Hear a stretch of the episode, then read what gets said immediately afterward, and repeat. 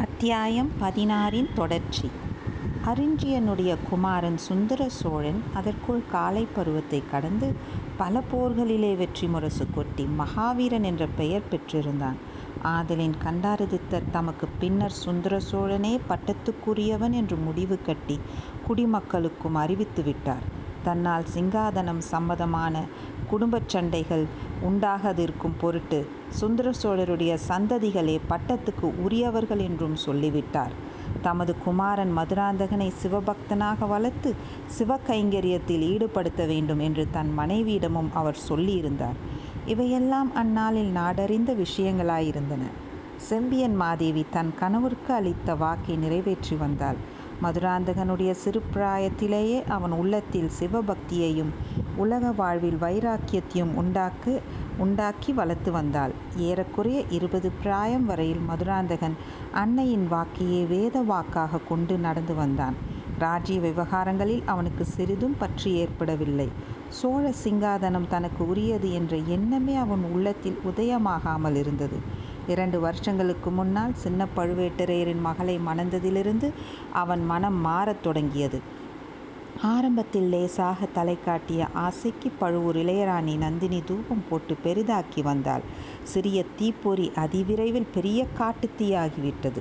பல்வேறு காரணங்களினால் சோழ நாட்டுச் சிற்றரசர்கள் பலரும் பெருத்தர அதிகாரிகளும் மதுராந்தகனை ஆதரித்து சதி செய்ய முற்பட்டதையும் பார்த்தோம். மதுராந்தகனை சிங்காதனத்தில் ஏற்றுவதற்கு சுந்தர சோழர் கண்மூடும் சந்தர்ப்பத்தை அவர்கள் எதிர்நோக்கியிருந்தார்கள். ஆனால் மதுராந்தகனோ அவ்வளோ காலம் காத்திருப்பதற்கே விரும்பவில்லை.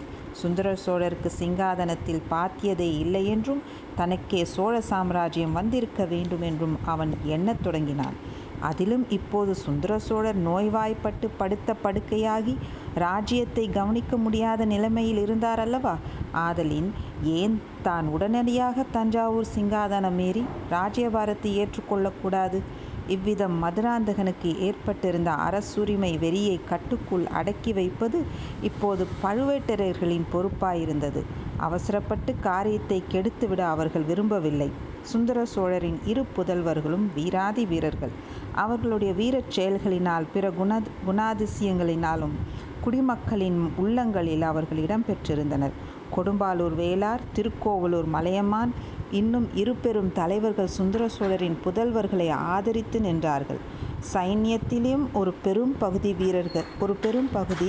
வீரர்கள் சுந்தர சோழரின் புத்திரர்களையே விரும்பினார்கள். ஆகையால் சக்கரவர்த்தி உயிரோடு இருக்கும் வரையில் பழுவேட்டரையர்கள் பொறுமையுடன் இருக்க தீர்மானித்தார்கள். இதற்கிடையில் சக்கரவர்த்தியின் மனமும் சிறிதளவு மாறியிருந்ததை அவர்கள் அறிந்து கொண்டார்கள். தமக்கு பிறகு இளவரசர் மதுராந்தகருக்குத்தான் பட்டம் என்று சுந்தர சோழரே சொல்லிவிட்டால் ஒரு தொல்லையும் இல்லை. இதற்கு குறுக்கே நின்று தடை செய்ய கூடியவர்கள் இளைய பிராட்டியும் செம்பியன் மாதேவியும்தான். இளைய பிராட்டியின் சூழ்ச்சிகளை மாற்று சூழ்ச்சிகளினால் வென்றுவிடலாம். ஆனால் தமிழ்நாடெங்கும் தெய்வாம்சம் பெற்றவராகப் போற்றப்பட்டு வரும் செம்பியன் மாதேவி தடுத்து நின்றால் அந்த தடையை கடப்பது எளிதன்று. அந்தப் பெருமாட்டி தாம் பெற்ற புதல்வன் சிங்காதனம் ஏறுவதை விரும்பவில்லை என்பது எங்கும் பரவியிருந்தது. அன்னையின் வார்த்தையை மீறி மகன் சிங்காதனம் ஏறுவதை குடிமக்கள் எப்படி ஏற்றுக்கொள்வார்கள் ஒன்று அந்த அம்மாளும் தமது கணவரைப் பின்பற்றி கைலாச பதவிக்கு செல்ல வேண்டும். அல்லது அவருடைய மனம் மாறச் செய்ய வேண்டும். தாயின் மனதை மாற்றக்கூடிய சக்தி பெற்ற பிள்ளையைத் தவிர வேறு யாருக்கு இருக்கக்கூடும்? ஆதலின் அன்னையிடம் சொல்லி அவர் மனதை மாற்றும்படி மதுராந்தக தேவரை அடிக்கடி பழுவேட்டரையர்கள் தூண்டிக் கொண்டிருந்தார்கள். மதுராந்தகர் இந்த காரியத்தில் மட்டும் உற்சாகம் காட்டவில்லை. ராஜ்யம் ஆளும் ஆசை அவர் உள்ளத்தில் வெறியாக மூண்டிருந்தது. ஆனால் அன்னையிடம் அதை பற்றி பேச மட்டும் அவர் தயங்கினார். ஏன், அந்த மூதாத்தியை சந்தித்துப் பேசுவதற்கே அவர் அவ்வளவாக விரும்பவில்லை. இப்போது செம்பியன் மாதேவியே தஞ்சைக்கு செய்தி சொல்லி அனுப்பியிருந்தார். தமது கணவருடைய விருப்பம் விருப்பங்களில் முக்கியமானதொரு விருப்பத்தை நிறைவேற்ற திட்டமிட்டிருப்பதாகவும் அந்த சந்தர்ப்பத்தில் தன் குமாரன் தம்முடன் இருக்க வேண்டும் என்றும் தெரியப்படுத்தியிருந்தார். அதன்படியே சின்ன பழுவேட்டரையர் மதுராந்தகரை பழையாறைக்கு போய் வரும்படி கூறினார். இச்சந்தர்ப்பத்தில் தஞ்சை சிங்காதனத்துக்கு தமக்குள்ள உரிமை பற்றி தாயிடம் வாதாடி அவருடைய மனதை மாற்ற முயலும்படியும் சொல்லி அனுப்பினார். அத்தியாயம் பதினேழு. திருநாரையூர் நம்பி மதுராந்தக தேவர் தமது பரிவாரங்களுடனும் வந்தியத்தேவனுடனும் பழையாறை நகருக்குள் பிரவேசித்தார்.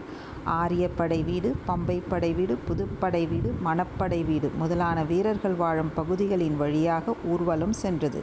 பிறகு கடை வீதிகள், குடிமக்கள் வாழும் பகுதிகள், ஆலயங்கள், ஆலயங்களை சூழ்ந்திருந்த சந்திதி தெருக்கள் முதலியவற்றின் வழியாக சென்றது. ஆங்காங்கே ஒரு சிலர் வீட்டு வாசல்களில் நின்று பார்த்தார்கள். ஆனால் மக்களிடையே எவ்வித உற்சாகமும் இல்லையென்பதை வந்தியத்தேவன் கண்டான். முதன் முறை அவன் இந்நகருக்குள் வந்திருந்தபோது நகரம் கோலாகலத்தில் மூழ்கியிருந்தது. இப்போது வீதிகள் ஜனசூன்யமாயிருந்தன. பழையாறை பாழடைந்த நகரமோ என்று சொல்லும்படி இருந்தது மதுராந்தக தேவர் மீது பழையாறை மக்கள் அவ்வளவாக விசுவாசம் கொண்டிருக்கவில்லை என்பது வெட்ட வெளிச்சமாக தெரிந்தது. வந்தியத்தேவனுக்கு இது ஒரு விதத்தில் சௌகரியமாயிருந்தது. தன் முகம் தெரிந்தவர்கள் யாரேனும் தன்னை தன்னைப் பார்க்கும்படி நேரவும் அதனால் தொல்லை ஏற்படவும் இடமில்லையல்லவா? இவர்கள் சோழ மன்னர்களின் புராதன அரண்மனை வீதியை நெருங்கிக் கொண்டிருந்த சமயத்தில் இன்னொரு பக்கமிருந்து பெரியதோர் ஊர்வலம் வந்து கொண்டிருந்ததைக் கண்டார்கள். அந்த ஊர்வலத்தின் மத்தியில் திறந்த பல்லக்கு ஒன்று வந்து கொண்டிருந்தது. அதில் இருந்தவர் யார் என்பது நன்கு தெரியவில்லை. ஆயினும் யாரோ சிவனடியார் என்றும் இளம் பிராயத்தினர் என்றும் தோன்றியது. சிவிகைக்கு முன்னும் பின்னும் ஜனக்கூட்டம் அதிகமாயிருந்தது. கையில் தாளங்களை வைத்து இனிய ஜங்கார ஓசையை எழுப்பிக் கொண்டு சிலர் பல்லக்கின் முன்னாலும் பின்னாலும் பாடிக் கொண்டும் வந்தார்கள். இடையிடையே திருச்சிற்றம்பலம், ஹரஹர மகாதேவா என்ற கோஷங்களுடன் திருநாரையூர் நம்பி வாழ்க, பொல்லா பிள்ளையாரின் அருட்செல்வர் வாழ்க என்ற கோஷங்களும் எழுந்து வானை எலாவின மதுராந்தகர் அந்த ஊர்வலத்தை அசூயை கொண்ட கண்களினாலே பார்த்தார். பக்கத்திலிருந்த வீரனைப் பார்த்து ஏதோ கேட்டார். ஆம், பல்லக்கிலே வருகிறவர்தான் திருநாரையூர் நம்பி என்று அவன் மறுமொழி கூறினான். இருந்தாலும் என்ன தடபுடல்? இந்த ஊரில் நம்மை யாரும் கேட்பாரைக் காணும். இந்த நம்பியை சூழ்ந்து கொண்டு ஜனங்கள் இவ்வளவு ஆர்ப்பாட்டம் செய்கிறார்களே என்றார் மதுராந்தக தேவர். இந்த ஊர்வலம் இவர்கள் இருந்த இடத்திலிருந்து சற்று தூரத்திலேயே நின்றது. ஆயினும் பல்லக்கின் அருகில் வந்தவர்களில் ஒருவர், முன்னொரு சமயம் கொள்ளிட நதியைப் படகிலே தாண்டியபோது ஆழ்வார்க்கடியானோடு சண்டையிட்ட வீரசைவர் என்று வந்தியத்தேவனுக்குத் தோன்றியது. மதுராந்தக தேவரும் அவருடைய பரிவாரங்களும் அரண்மனை வீதியை அடைந்து செம்பியன் மாதேவியின் மாளிகையை அடைந்தார்கள். அரண்மனை வாசலிலேயே பெரிய பிராட்டி நின்று கொண்டிருந்தார். யாரையோ வரவேற்பதற்கு ஆயத்தமாக அவர் காத்திருந்ததாய்த் தோன்றியது. மதுராந்தகர் ரதத்திலிருந்து இறங்கி அன்னையின் அருகில் சென்று வணங்கினார். வணங்கிய மதுராந்தகரை உச்சி முகந்து அன்னை ஆசி கூறினார். மகனே, நல்ல தருணத்தில் வந்துவிட்டாய். திருநாரையூர் நம்பி வந்து கொண்டிருக்கிறார். அவசியமானால் சற்றுச் சிரம பரிகாரம் செய்து கொண்டு விரைவில் சபா மண்டபத்துக்கு மண்டபத்துக்கு வந்து சேர் என்று கூறினார். மதுராந்தகரின் முகம் பொலிவு இழந்ததை வந்தியத்தேவன் கவனித்து கொண்டான். பாவம், தம்மை வரவேற்பதற்காகவே பெரிய பிராட்டி அரண்மனை வாசலில் காத்திருந்ததாக மதுராந்தகர் எண்ணியிருந்தார் போலும். என்ன ஏமாற்றம்? பல்லக்கிலே பின்னால் ஊர்வலமாக வரும் சிவனடியாரை வரவேற்பதற்குத்தான் அவர் காத்திருந்தார் என்று தெரிந்ததும் மதுராந்தகருக்கு நாளைக்கு சோழ சிங்காதனத்தில் ஏறலாம் என்று ஆசைப்பட்டு கொண்டிருந்தவருக்கு மிக்க ஏமாற்றமாயிருப்பது இயல்புதானே?